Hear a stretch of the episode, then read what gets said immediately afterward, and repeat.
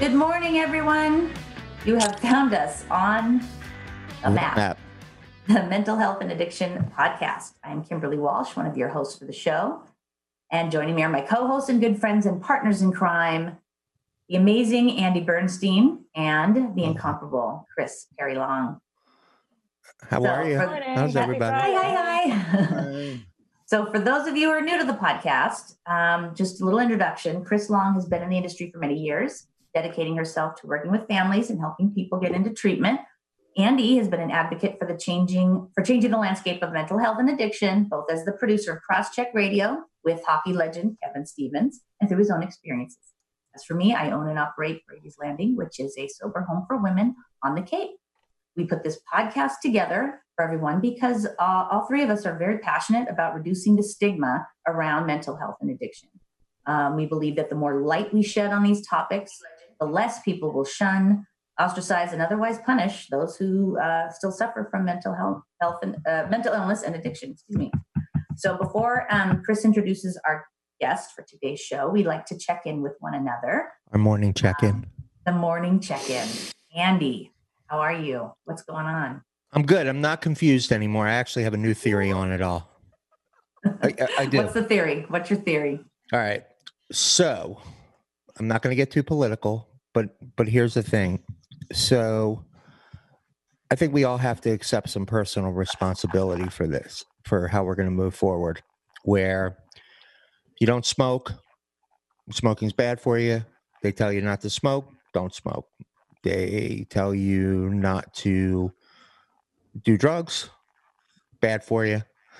I think we need arm be armed with information so we can actually make our own decisions and choices as individuals going forward. I'm not saying right this now, but so I'm I'm I'm trying to move into what life's going to be like going forward. That's kind of how my mindset is right now. So now this could change by the end of the afternoon. Are you saying it's good to smoke and and it's- it might No, what I'm saying no, what I'm saying is is that I can't tell you not to do something, right? I can Mhm. give you information. You could say, "Oh, I shouldn't eat horrible food because I could get sick or whatever," but I think everybody has to accept their own personal responsibility to make sure that they stay away and keep the social distancing and do the things needed. And when you have like um you know pro sports teams or people or businesses they're going to have to switch how they do business they're going to have to make it appealing for people to or making it stay for people to want to come back i don't think it's um, i think we all have to do our part all really social uh, accountability. That's kind of how my mindset is right now and like i said it could change in an hour. But we're by the time we end up doing this but this is how i'm trying to um, train my mind to move forward and think about things in a not being locked in but Okay, so if I can, so let me make sure I got this right. So you're basically saying that until you have all the information and all the facts, you're going to decide how you move forward, and everyone else should kind of do the same. no i'm saying i'm saying you know we we do public service announcements don't drink and drive don't don't don't drink and drive don't don't do things that are um you know enter at your own risk kind of thing i think you know we can't depend on the government to tell us what we should and shouldn't do going forward Read on that front for sure. So what I'm saying is if you arm yourself with the information and say, I'm going to not go there because there's a ton of people there and I'm really concerned about social distancing. So maybe that's not the right place for me to go because I'm worried about picking up the virus Ding, is what. Mm-hmm. I'm saying. So I'm saying, you know, don't rely on other people to tell you, you know, use your free will and common sense to say that might not be a good place to, for me to go. Okay, that's I get it That's now. what I'm I trying to explain. That makes sense. That, that makes perfect sense. So, eh, but I, and, and I'm saying if I'm the new, if I'm a pro football team and I mm-hmm. say, hey, I really want the fans to come back. Well, in order to lure them back and get them to come back, what are you doing, football team, to make it so that people will feel comfortable in going back? So I think everybody has to do their part to get ourselves back on the same page. That's my take. Okay, Kris. I don't know. it's going to change in five minutes. It'll be done in an hour. That, An hour, right? Eh, Um, I'm, Practically I'm over. good. Um, for me right now, I have a lot on my hands uh, or on my plate as far as people that I'm working with. Uh, there's a lot of, I'm going to put uh, the word diversity um, in it. Um, I am seeing a lot more like a heightened mental health aspect of it, um, you know, of fear of the unknown. Uh, these people are getting stupid money in unemployment, but the worth ethic is kind of like battling with them, if that makes any sense. So I'm just, uh, you know, it's been two days. I've had a few more people added to my plate. Um, you know, I'm trying to trying to do something outside of the box for myself as far as, um, you know, my family, uh, self care. Um, it's Mother's Day weekend. My kids are all like, "What do you want for Mother's Day?" Uh, I'd like to have a big family dinner, but obviously that's not going to happen. Um, but it's also Barry. it's also graduation weekend for my youngest so it's it's like a milestone weekend for me. Like today today we would have been celebrating my youngest graduation from college. And instead we're not. So um i'm trying to be positive and do things to help her celebrate her special day in whatever way i can and uh, moving forward. And i'm really looking forward to talking with Gary because he is like an encyclopedia of information. One piece I just wanted to add really quick, one comment that I read that I just wanted to throw out there is, uh, is that so we are on track to actually um, the, the deaths that have occurred as a result of the being quarantined, the isolation, and the overdoses and the subsequent suicides are actually on track to surpass the number of deaths from coronavirus. Is it? Are we aware of that? That's like a Doesn't huge surprise me. Yeah, that's, I thought that was uh, pretty stark. But anyway, go on, Kris. Why don't you uh, introduce our wonderful? Oh, Hey, no. sure. What? No, I have a topic to throw out, and then we can have Gary. Oh, I'm sorry, Andy. My bad. Go ahead. Is that okay? Absolutely. It's perfect. It tees up Gary in a great way. Sorry, Andy. All right. Okay. All right. So, um, so I read this article. I used to live in San Francisco for four years, and I lived there from 1995 to 1999. It's beautiful place. It is a beautiful place, but there are some crazy things that you that go on out there, but which is great. It's cool. It's what makes San Francisco San Francisco. So, one of the one of the things that I since I left, one of the things I'm learning, and one of my, I have good friends still there, and the homeless population is terrible there. Like, like camps out in the middle of the, you know, people are sleeping on the streets, and so, um, and it's not, it's not a good, you know, they have, a, it's very expensive to live there, obviously. So one of the expensive in the country, so you have a lot of homeless. Anyway, um, so there's an article that I just read that kind of speaks to what we're going to talk about with Gary is um, for as far as harm reduction and and, and this this subject, but um, the San Francisco Department of Public Health um, has been giving limited quantities of alcohol, marijuana, and tobacco through private funding to addicts uh, in isolation, quarantine under the city's program housing homeless people in hotels. And so, you know, they're in, they're they're giving it with licensed physicians, but basically, they're saying that by managing the alcohol and tobacco use, it makes it possible to increase the number of guests who stay in isolation and quarantine. So they're trying to keep people off the streets that could potentially be infected. And so, um, I read one of the tweets by a a a guy who was a, uh former homeless person addict who um, substance abuse disorder or substance use disorder. Anyway, so he tweeted. He said, "I found that I found out that homeless placed in hotels in San Francisco are be, being delivered alcohol, weed, and methadone, and." Um, because they are identified as an addict alcoholic for free. You're supposed to be offering treatment. This is enabling and is wrong on many levels. So I'm throwing it out there because I think it's a great way to kick off the discussion with Gary. Now, Kris, introduce Gary. Um, Well, I'd like to introduce uh, my friend, Gary Langis. He and I met probably like four or five years ago uh, in Portland, uh, Maine. Oregon? no, Portland, Maine. Actually, um, I was spearheading a underground Narcan to get Narcan up to their up to them because at the time their governor was a horror show and despised and had no passion, understanding, whatever you want to say, um, for people that suffered from uh, addiction. It ended up actually getting like shut down. Uh, DPH or whoever controls uh, the people that I was going to be getting uh, the Narcan from, uh, all of a sudden wanted a, a count. They wanted to know what the count was on how many cases of Narcan people had and where it was and all that. Uh, in, in inventory, I guess is the word.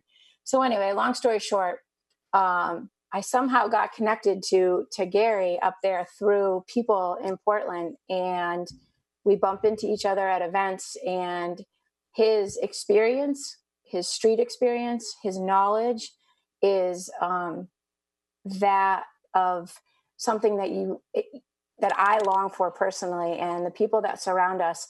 You know, Gary brings a lot to the table, and uh, I'm very interested to hear what you're doing now with BMC uh, in that job. So, with further no further ado, uh, I'd like to introduce Gary uh, and take it away, Gary. Thank you, Kris. I'll start out with what I do now. What I do now is I'm a harm reduction specialist on the Healing Community Study. It's a uh, three-year study, possibly four, in four states states of Kentucky, Ohio, New York, and Massachusetts. The goal of the study is to reduce fatal overdoses by 40% uh, through working with um, high um, overdose incidence communities, plus rural communities and um, urban communities. So we're working um, in Massachusetts right now. We're working with eight communities. I don't know if I can name them all but I'll try. Sandwich and Bourne, Plymouth, Brockton, Lowell, Salem, Shirley, Townsend. Um, God, they'll come back to me soon.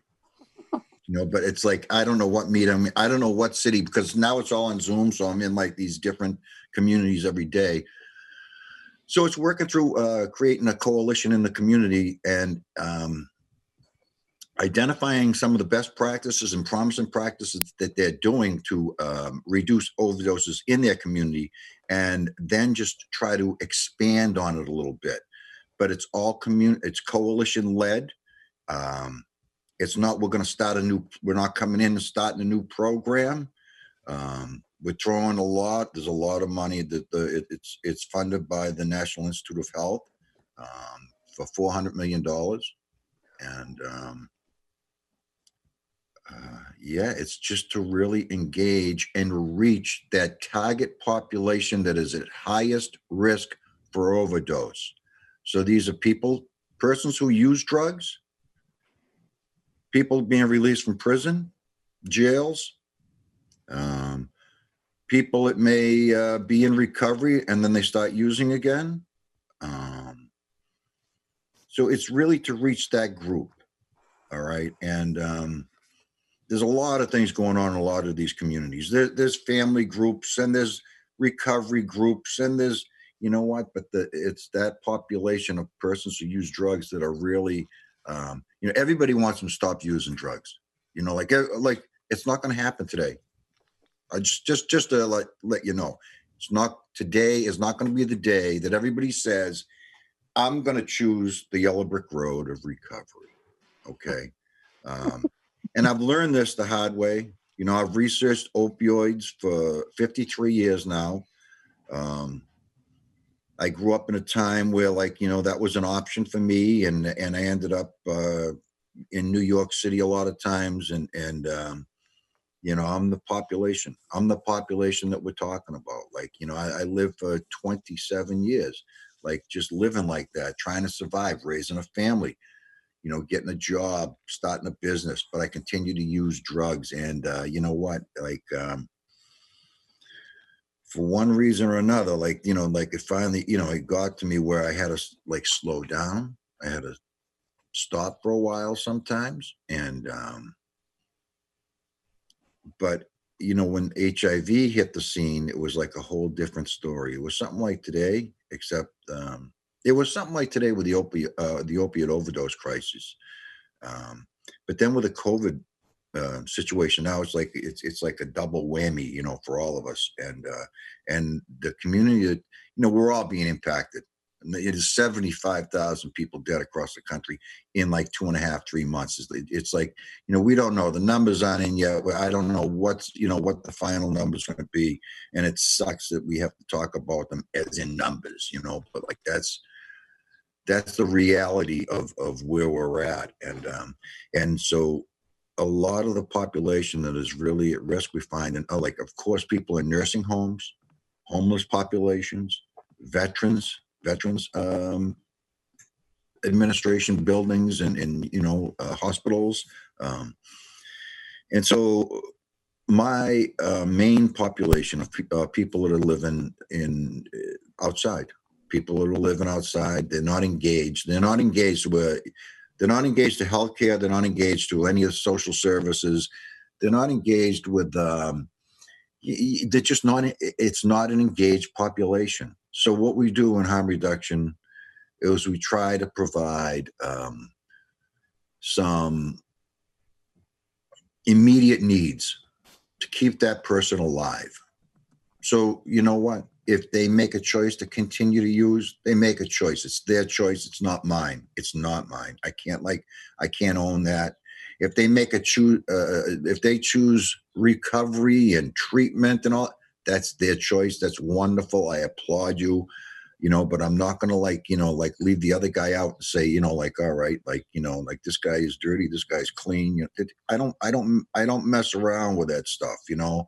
I don't try i try not to label folks um i try not to label them as, as addicts. They're persons who use drugs. There's so many people that use drugs right that we don't even talk about. The hardest folks to reach who are using opioids now are um are people living like you know normal lives people living in their homes, people that are strung out. They're hard to reach because you know what? They go to work all day. They come home. They do their drugs at home. We don't. They don't. They don't come out and and you, you know seek services at like a syringe exchange program or at an OEND program where they can get Narcan. They don't do that stuff. So like we have to think of creative ways to reach that population. Uh, one of the best ways I found over the last several years. Um, has been like the post overdose um, strategies that some communities have put in place where we visit homes you know and and i started this with um, i believe it was a revere fire department years ago years ago years ago like seven eight years ago. And um, it gave us an opportunity to go to folks homes. And it wasn't like you know hey listen we're here to get you into treatment. We have to you know change and like you know give you this option of treatment. Guess what most of them understand they have that option. But when you're tied up in in shooting heroin and hustling for dope or working for drugs all day, you know what? You just don't have. You're, you're not there. They're not there yet. They're they're just not there, and they may never be there. So what do you do? To, what do you do to, for the health of that individual, their family, and our community? You know, because the, the healthier we can keep a person who uses drugs, the healthier their family is, and the healthier the community is. It may not be ideal like family members are going to be upset about a lot of this stuff. They're going to be upset that their their family members are still using drugs, you know. But then if you focus on, hey, listen, they have a job. Like if they can, you know, get maybe some medical care, they start caring about themselves in in that way, um, and they make a change. You know what? I've seen that change continue on and on and on. It's like the story we were talking about before. You know, the guy behind the dumpster with maggots in his feet Christmas shopping at a mall with his 14 year old son, and he hadn't used for 14 years. You know, like that was his decision. That was his decision. You know, like I, I worked with this gentleman for for a long time, and um, I, that my goal wasn't to get him any place. It wasn't to get him in recovery. It wasn't to get him like all the dope he wanted. it was to keep him alive. And then he changed. You know, like that's how it worked. That's how it worked for me. It wasn't like all the prayers that my mother did for 27 years. You know, like, was it that? I don't know. You know, like that's the way, you know, she dealt with it. Um, it was like a cell, it was a thing that like I'd seen a lot of my friends dying. And and I just didn't want I wanted to be part of a solution rather than the problem. And that's when I started taking up syringe access and syringe exchange in in the 80s, you know, and Narcan in the 90s, you know, like that's was an immediate public health response that that showed results right away. The Narcan, right away. I mean, when we first started distributing Narcan in mass, it was 1999. You know, before the state even they didn't have an I they didn't have a clue about what was what was going on. Like you know, like and and as we were bringing Narcan into the state and and practicing medicine without a license. You know, like that's what I am. Like you know, I, I'm a doctor without a license. That's you know the way I consider it. I do low threshold healthcare, and uh, should I be arrested for it? I don't know. Some people say yes, some people say no, but like you know. um, you know, I've been arrested a couple of times for doing the, the work that I do, and and, and that's you know that's fine and, and well with me. You know, like you know, because I know it grows. This is like a movement that grows and grows and grows to love people where they're at, to love them. Like you know what, to love them, not like Jesus, look at you. I gotta fix. I gotta save you. I gotta save you. You know, I Yeah. could walk down any street, not just San Francisco, streets of Boston, Detroit, New York, Colorado, like Ohio, every state, and then it's a different. i- i- It's i- it's it might be a different um, culture, but it goes on all down south also. You know, it's all around our country. There's people that like, for one Yeah. reason or another, they chose this this this path to take, and uh, you know what? Some of them might be stuck on it, and some of them might say, "It's fine with me, man. I'm working. I have a job. I can do this. I can do that." You know. Um, but me, I keep it basic. All right, let's keep you alive. Just one more day. Just one more day. Let's just just just just one more day. Like you know what? Use a clean syringe. Here's some Narcan. Here's a peanut butter and jelly sandwich, please. Like anything, their immediate needs, and that gets like to the the San Francisco story. The immediate needs. Like you take a bunch of homeless folks that have been living like you know in their own little community, like you know 15th and 16th Street and you know like all along, and you put them in a hotel. Are things really going to change? Are they going to say, well, this is Shangri La and I'm staying here? Like, you know what? I'm going to quit doing drugs. No, it's not like Right. that. No, and we have our own hotels in Massachusetts. No, like we're working with five hotels right now that we've home that we've housed hundreds of homeless folks who are uh, COVID positive. Uh, many that were like living in the doorways. There's some still communities where we know, like you know, like I don't want to mention the cities, but they're living in, in, like in rain-soaked sleeping bags in somebody's doorway. You know, like in town, and um, so I think the humane thing to do, especially with a crisis like a COVID going on, is to like isolate the folks that are like sick, give them a place where they can really um, quarantine, try to get healthy. We have nurses in the hotel 24 hours a day. Right. We have security guards in in the hotel uh, 24 hours a day. Uh, we provide um, medically assisted treatment. Um, if they want to go and or order alcohol, they can go order alcohol. Like you were saying, the tobacco thing, it's a big thing. A lot of them don't have money. They smoke Right. cigarettes. Like I've tried to smoke. I mean, I, I've quit smoking cigarettes for 15 years, Yeah. and, you know, five years, and I light up another butt. You know, that's just the way it is for me. I'm sorry. You know, like it doesn't make my family happy, but um, that's just the way it is. You know what?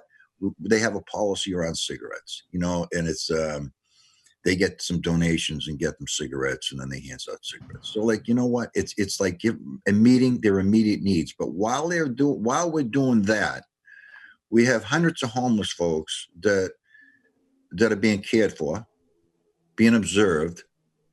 Um, if they do want to use drugs, that we ask that they um, like reach out to the nurse so the nurse can observe. Um, we have other options we're working on now where there's call-in numbers for the general public that we're trying to work on where they can call in if they're using. Um, it's called Never Use Alone.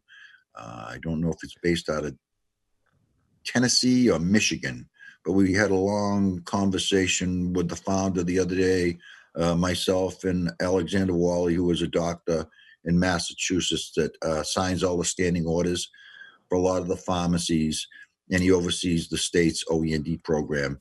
So we had a conversation, to try to bring that into Massachusetts, and, and we're working on that now. So there's a lot of things, you know, that, we, that we're doing uh, during these times that, um, yeah, they may be like, you know, like that. Wow, that's way out there. That's way out there. Right. I was going to ask you about the San Yeah. Francisco thing. I mean, what's your take on that? Because I wasn't really sure how, how you felt about that story. Well, honestly, we've I've had the same thought for a while, you know, and and I've asked. I said, why can't we um, why can't we prescribe hydromorphine? Why can't we give them Dilaudid? You know, and I understand why because of the Harrison Act, because of laws from 1915. That's why we can't do it. So we do the next best thing. You get your own dope, fine, do it. But like, let us know. We'll give you the supplies. Supplies are delivered to the hotel. Um, safe injection equipment, Narcan. Every room is like supply whatever they want. It's like a menu of stuff they get, uh, and uh, that's just the way it is. But it's you know what we're keeping folks alive, and out of those hundreds, some of them are going to like you know go back and say, you know what, I I just I just want to get in my tent. I just want to be in my tent. Right. Others are going to say, geez, you know, I've been staying in this hotel for two weeks. I've taken a shower every day. Right. I've, eaten food. I've had care. They've they've like addressed like you know my problems with my abscesses. They've they've you know like they're they're taking care of me physically. I like this. I think I I think I might you know take another step. I might go another direction. I don't know. It's not my decision to make. It's an individual decision that comes down to every one of us. You know, like nobody Nobody forced me to go anyplace. Nobody forced me to change. Nobody forced me to change my opinion around mm. because I had different opinions when I first stopped using drugs around methadone, syringe exchange. You know what I'm saying? Well, geez, you know, like it, all of a sudden it, it became like not all right. It was all right when I was using, but wait a minute. Now I'm not using, you know, and this is, you know, like the the end of the 80s and the, and the 90s. I'm saying, well, geez, you know, like I had to really, really dig deep to look at myself and say, you know what, it took you 27 years, buddy. You know, like you you didn't get it overnight. You're not a rocket science. You're not anything special. Um, no different than anybody else. I understand the struggles we go through. I understand how drugs work. I understand that, like when I was a kid suffering from att- attention deficit disorder, they didn't give me medication. I did my own. I did my own. Self-medicated. That's right. You so know? Gary, do you think you think you're part of the, years the old and I survived. right, right? So are you part of the the the larger population, or are you kind? Would you consider yourself an anomaly? And and and then the second question would be how successful, and do you have any stats on the love versus uh, you know treating them with setting them up in the hotels and giving them everything they need and doing that whole how how successful has it been comparatively? All right. Right now, it's really early in the game. But as far as giving the love, and like when I say love, it's like, you know what? I have a syringe for you. I care about you. I love you. And I don't want to see you die. All right. You want to see the data on that? Oh, uh, HIV was reduced by 80% in Massachusetts among uh, injection drug users when we made uh, syringe access available. 80% of HIV infections. So I guess that's a number.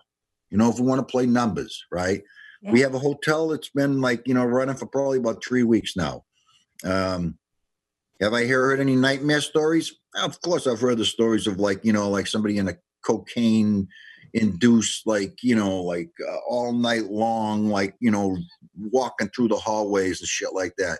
But I've also seen the person that like really has, has taken care of themselves, start taking care of themselves like hy- hygienically, like like shaven. Like I don't do that anymore. And um, um, yeah, I see. I see. Andy's in that club. Yeah. This is Love new. it.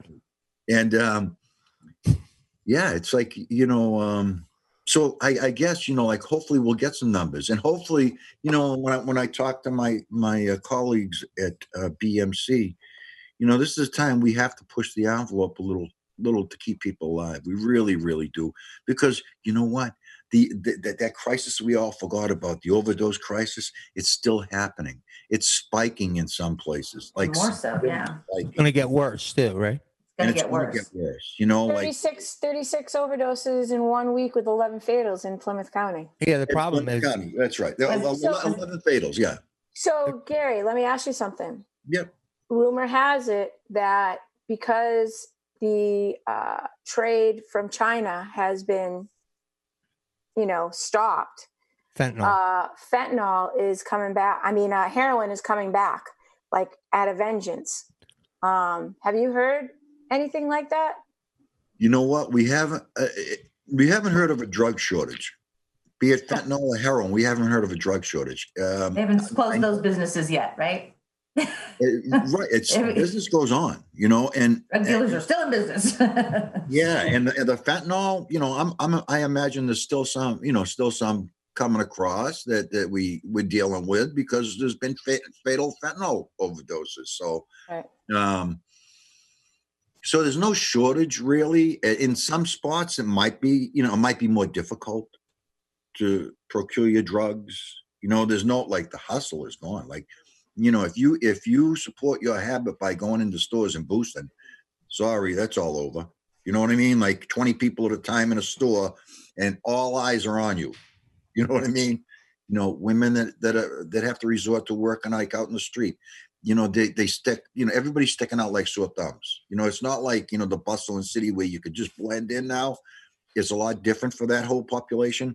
So uh, there's a lot of eyes on everybody, and um, and it, it is like difficult to do the work, but there are people still out there doing the work on the street that I admire. I love them to death. I talk to them on a daily basis.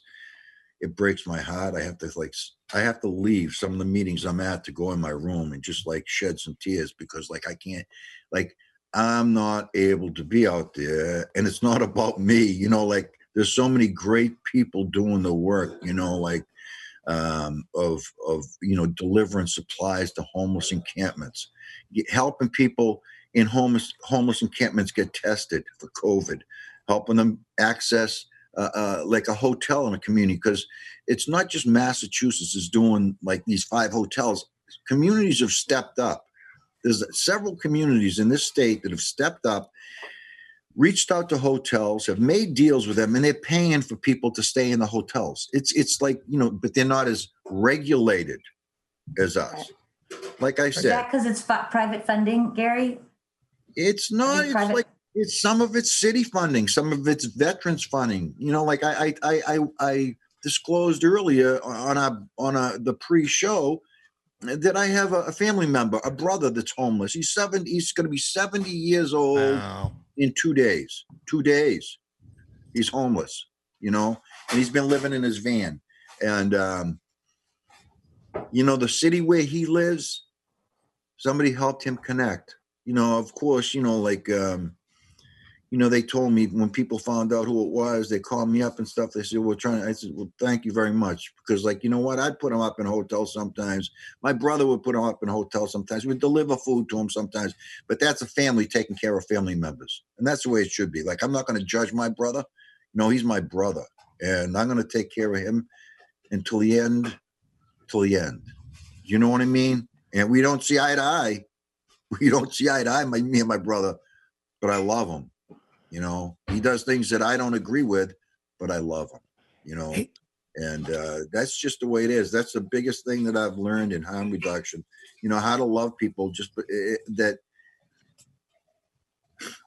they might not they might not think too kindly of me but it's not about them thinking about me it's about me thinking of them. Harry, uh, so I had a question. Sorry to cut you off. Go ahead no go ahead. Uh, okay, my question is, how is the other side of the the people who, because it's a controversial subject on some levels, How are other people responding to this? What what is the um, the opposing view on this on harm reduction? Um, well, if you've known me over the last 30 years, like, you know what?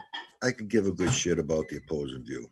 Right. If I, if I think something's right, I think, you know, I, of course I hear it and I get it back on Facebook constantly. You know what I mean? I mean, of course I get into the, the, the beefs, like, uh, I'll call them, right? But, um, the opposing view is of course enabling, uh, you know, you're supporting their drug use. You're support. No, I'm not. They're gonna. They believe me. People are gonna use drugs without my support.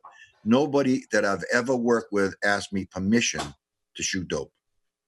Nobody. They've done it on their own. It's not like I said, yeah, you know, like go shoot dope, and they go, you know what? That's what they do. So, like the opposing view, fine. Work on whatever whatever strategies you want to work on to make the world better. I'm in my little I'm in my little lane. That's what I'm staying in. You know, I've been on the highway and and taking detours, and I know where it gets my life. I don't want to go down that detour anymore. You know, but other folks are out there that um they're on their own highway. I'm sorry, they have their own views. That's fine. That's fine. I don't want to talk to a rock.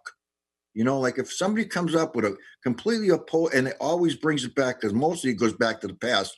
Yeah, but so and so did this, and so what are we doing now? It's about now, about keeping somebody alive now, not yesterday, and not tomorrow.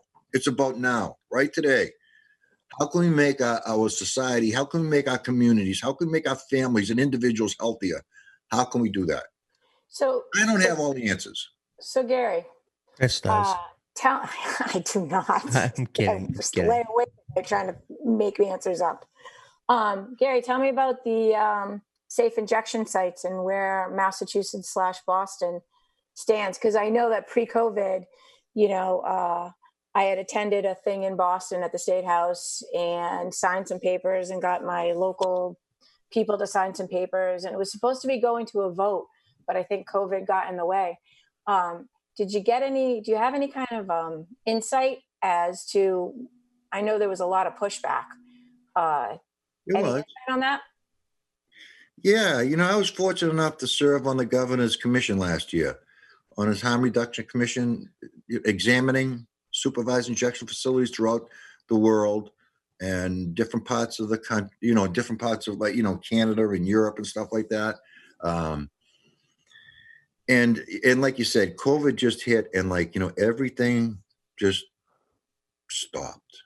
So I really don't know where it's at right now. All I know is like, you know, in a little way, what we have with like this um, uh, never use alone phone call, that's supervised injection facility over the phone. Do you know what I mean? That's like it's being over the phone. A person's using their drugs. We want to make sure they're all right. We'll hook them up with. We'll, you know, we we can connect to nine one one right away to get you know get to their address.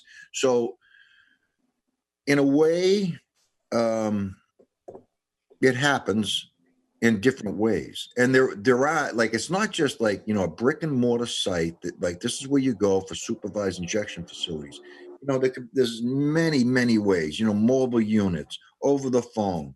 Like people like when when we come into an area where there's a lot of high density drug use you know um and i'm not going to pick out the streets of that in boston but like you know you see it happening people shooting dope i mean i've seen it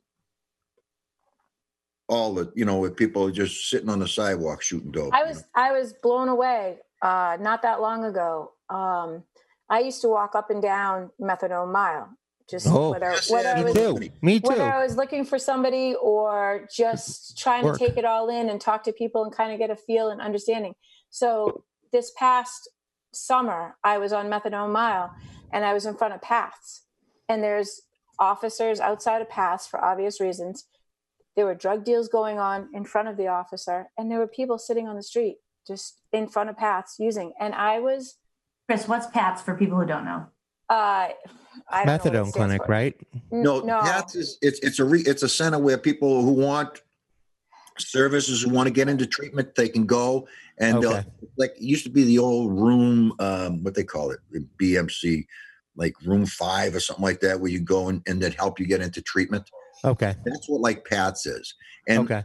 on that Albany Street, because I hate to call it Methadone Mile, the stigma. Recovery yeah, Road. Yeah, you're right. You're right. The I, I Recovery apologize. Road, it has a name. It's Albany Street. That's all. Right.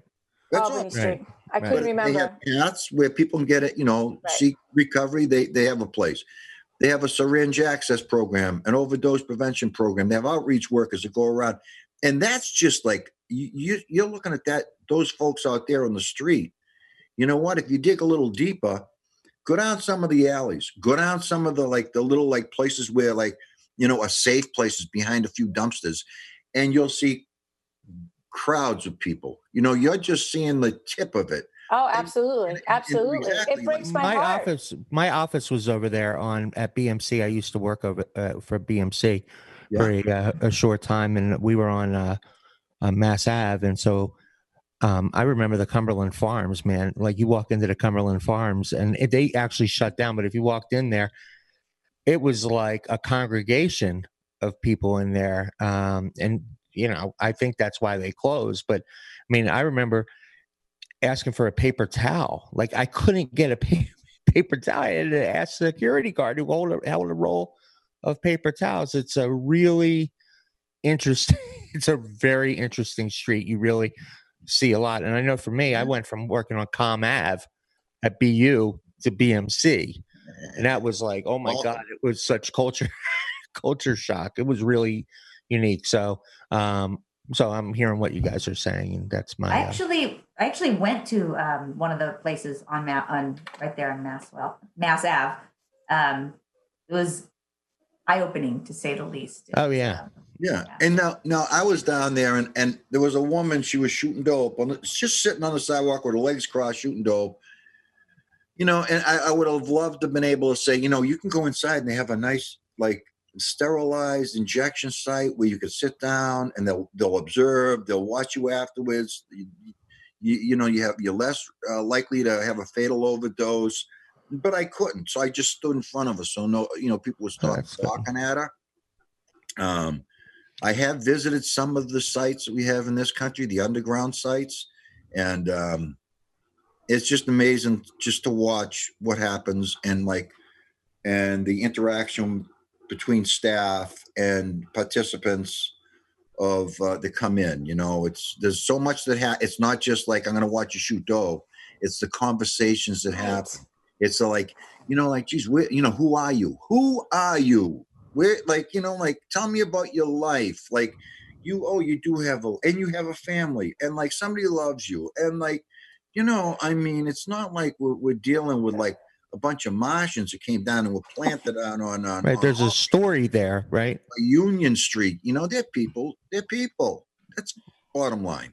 It's it's that they had a doc. Were you at that thing in Boston? I don't know if you were at that where they had they brought the doctor from um, Canada because they were we were looking at the study that was done in Canada and they talked about I don't know the numbers but they talked about the reduction and what struck me and what my always my understanding was of a safe injection site was how would it look like if you go to a place, right? You walk in that first time, and the first time they greet you, they get to know your name, they make sure that you're safe, and you walk out and you're like, okay, that was like weird. That was, you know, but then the next time you go back and it's like, hey, Gary, how are you today?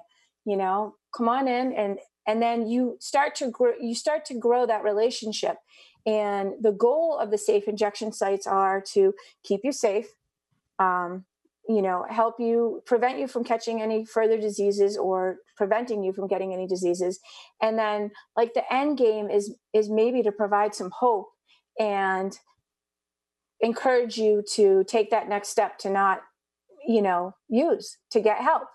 Um i think that you know if you think about it like when you go to a dunkin donuts it's not really the same thing but if you go to a dunkin donuts and you go to the same dunkin donuts every single day and you start to create that relationship with the the person that's either on the the headphones and they're like hey gary uh regular? Yep okay. And you come up.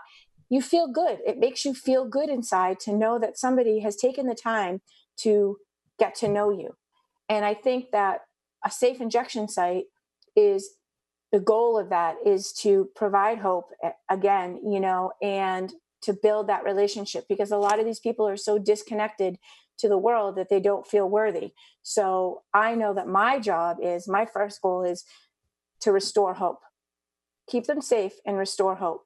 So, I mean, you know, it's the same with the homeless people. I mean, I was doing that um, that outreach for a long time, years back, and I was blown away by saying, "Hey, we can get you into a shelter tonight. Would you like to go?" And they wouldn't want to go because the shelters are more scary than being out in the streets. Yeah. And I, I don't, I don't understand that. I don't, I don't, I can't wrap my head around. It's snowing. It's three below and you're okay with cardboard boxes, sleeping bags, um, a thin uh, blanket that we would give you, an insulating blanket that we would give you, some hot cocoa or coffee, you know, we could take you out of this situation, but they don't want to go. I can't imagine life being so incredibly horrible to have at least a little better, in my eyes, option. So I think what you're doing, Gary, is you know, you're restoring hope. You're keeping people alive. We have some. You said the key word. You say connect, and that's what this is all about. Connection. You know what? Stopping at the hot chocolate. You gave somebody hot chocolate. That's an It's engagement. kind. It's Yeah. kind. Andy, did you say we had some? Yeah, we had some uh we had some good feedback um on- on uh on on the chat line, I guess if you will. Um somebody Yeah. said, I don't want to say names, but um remember people who use drugs goal is not always to be in recovery. Many many of us just don't want to die is one. Um and then another one says because it's also homeless people, I don't say Methadone Mile. It got me clean. Um, I show it to anyone using it's about keeping people alive today. So, um, so yeah, so we're getting some good feedback out there, which is great. And please continue reading your uh, writing into us because um, it's very helpful, um, I think, to people out there. And uh, No death threats. Not yet. no. Not, They're in my PM box. not, not, yeah, not those yet. are those are sent privately. but it's a tou- I mean this is a, this is a really tough subject and i know that a lot of there's a lot of differing opinions on, on It this but um how i guess i've asked this question before because i'm really fascinated about it i've asked kris this um, we asked shannon demille who came on from clean slate centers um, and i guess i want to ask you how do you how do you cope with all this you know working in this field and working with people what what do you do to preserve yourself mentally Um, I see a therapist. I still have a therapist. I'm in my 70s. I'm never going to be well. I'm never going to be perfect. So I, I do. I still seek out therapy for myself. I have a I have a network of um, folks, both at work and outside of work, um, that are really supportive of the work that I've done. I work with one of the best teams I've ever worked with in my life as far as diversity, knowledge, being bright, and being young at BMC. Like this study has like, you know, I was ready to quit work, you know, and then, you know, things happen. I was on the, I was working on the grant that, that for this thing, and then I was an advisor, and then i you know, like they said, this this is a position like this, you know, they it was right like so it's with yeah. colleen Uh, do you know colleen I work with Well, Colleen. oh she's the best I've known Colleen for 30 years. love colleen she's awesome She's part of the study. okay She's our, our MO, she's our MOUD uh, and, and like replacement, you know, like the, the, the uh, Suboxone person, because that's a big part of our study. Mhm. It's like, you know, OEND, prevent overdose, um, link folks up with um, medically assisted treatment, and then working, the other bucket is working on, on, on safer prescribing. So, um, that's how i got started in this whole thing oh, with Colleen? Yeah, working with Colleen, I started putting together an idea and I started kicking tires, and it's really an interesting story that I can share. I um I this it really inspired me. I was a sports sponsorship guy. I knew nothing about this, right? So I go to BMC And when I'm at BMC, I started working on a program that I, my idea was called Remove the Mask because I started learning about opioid addiction. So I wanted to reach, and I was learning about all these young hockey players that were overdosing.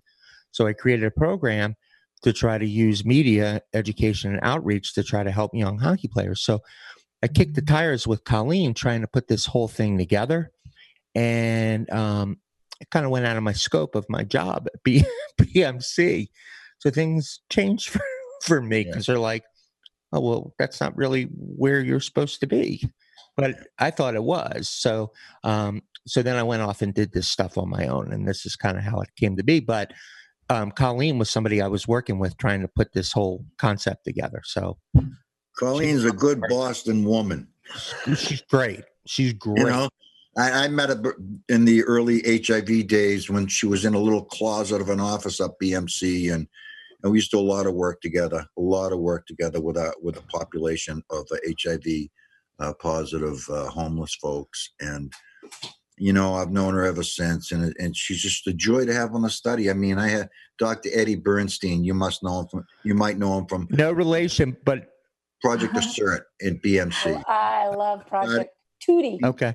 founded um you know project assert. He's like the grandfather of motivational interviewing like SBIRT no of not motivation SBIRT.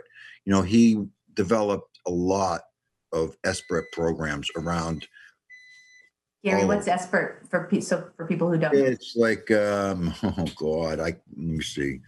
It's a brief intervention of uh where um doing an assessment of somebody and, and like you know like it's it's it's working like in in a motive with motivational interviewing and harm reduction to to engage the population that you know that that that are that are not on the fence that are on the fence you know like they can go wherever they like to go.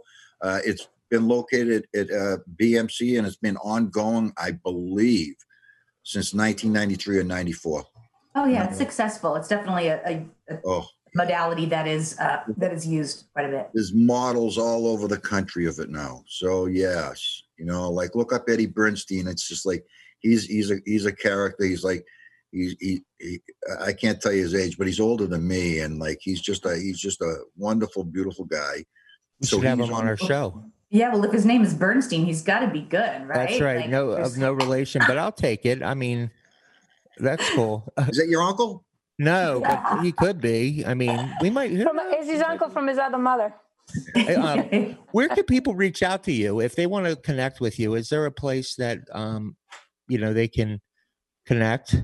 Um, well, I'm at Boston Medical Center. My office is in Charlestown, but it's been like here on this couch for probably about uh, three months. And um, you know, I, I uh, like Andy. I don't do as much frontline work. I'm not running up to shooting galleries anymore, like doing abscess care and all that Right. stuff.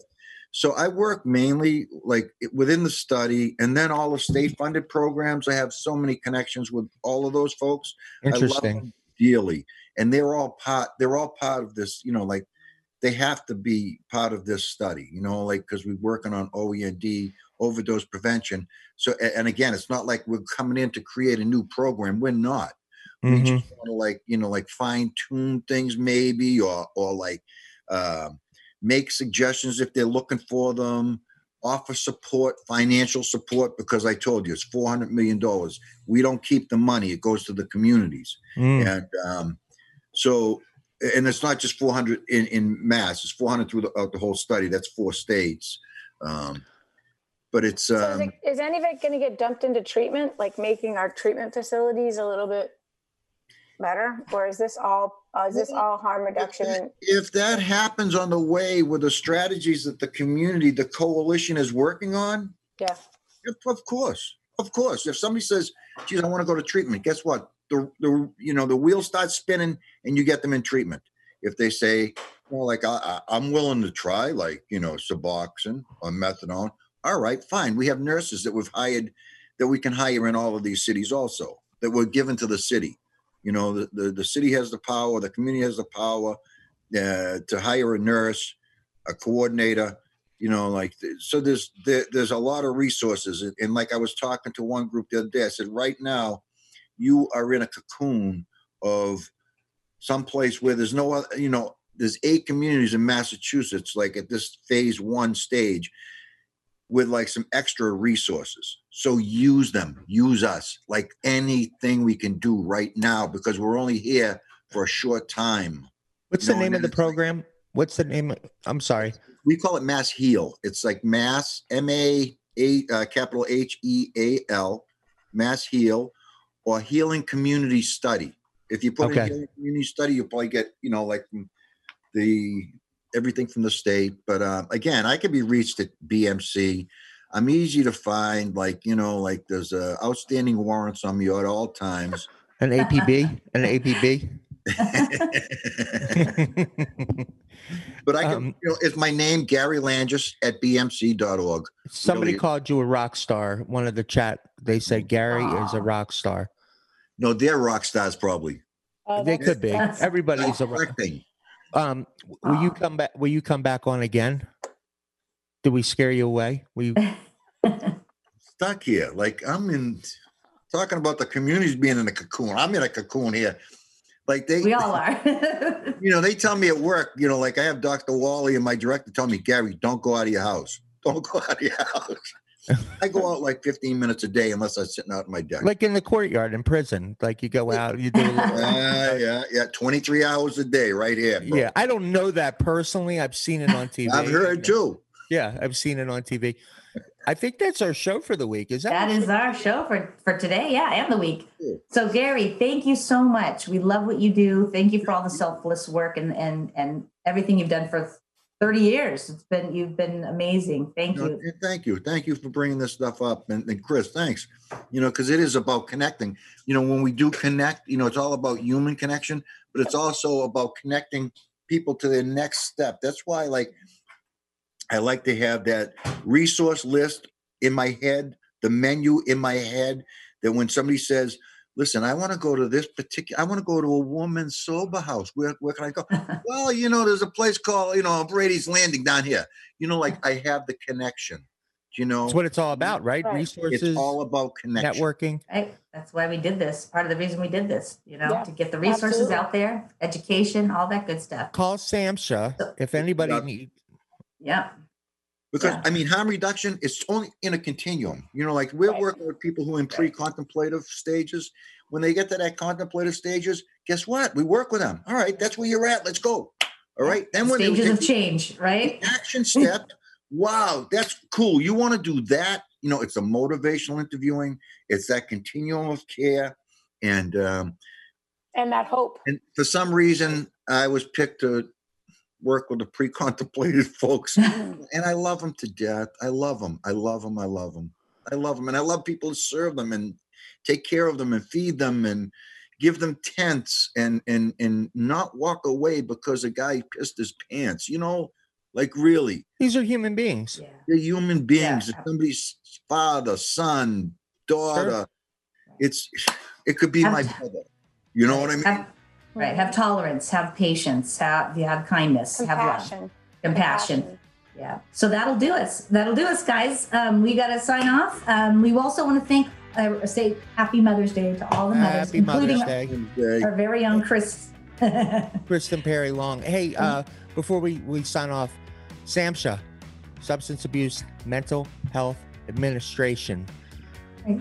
If you need any information or any resources, um, it's a clearinghouse. They have a lot of good stuff on there. It's samhsa.gov. Yeah, I've been there. Great website. right? Many times. well, thank you, everybody. Okay. Thanks. All right. All right. Join us next Wednesday at 11. This is Have the a a map. great weekend. Thank you, Bye, Kim. everybody. You've been watching the map. Yeah. Bye. Michael. Bye. Bye, there. Bye.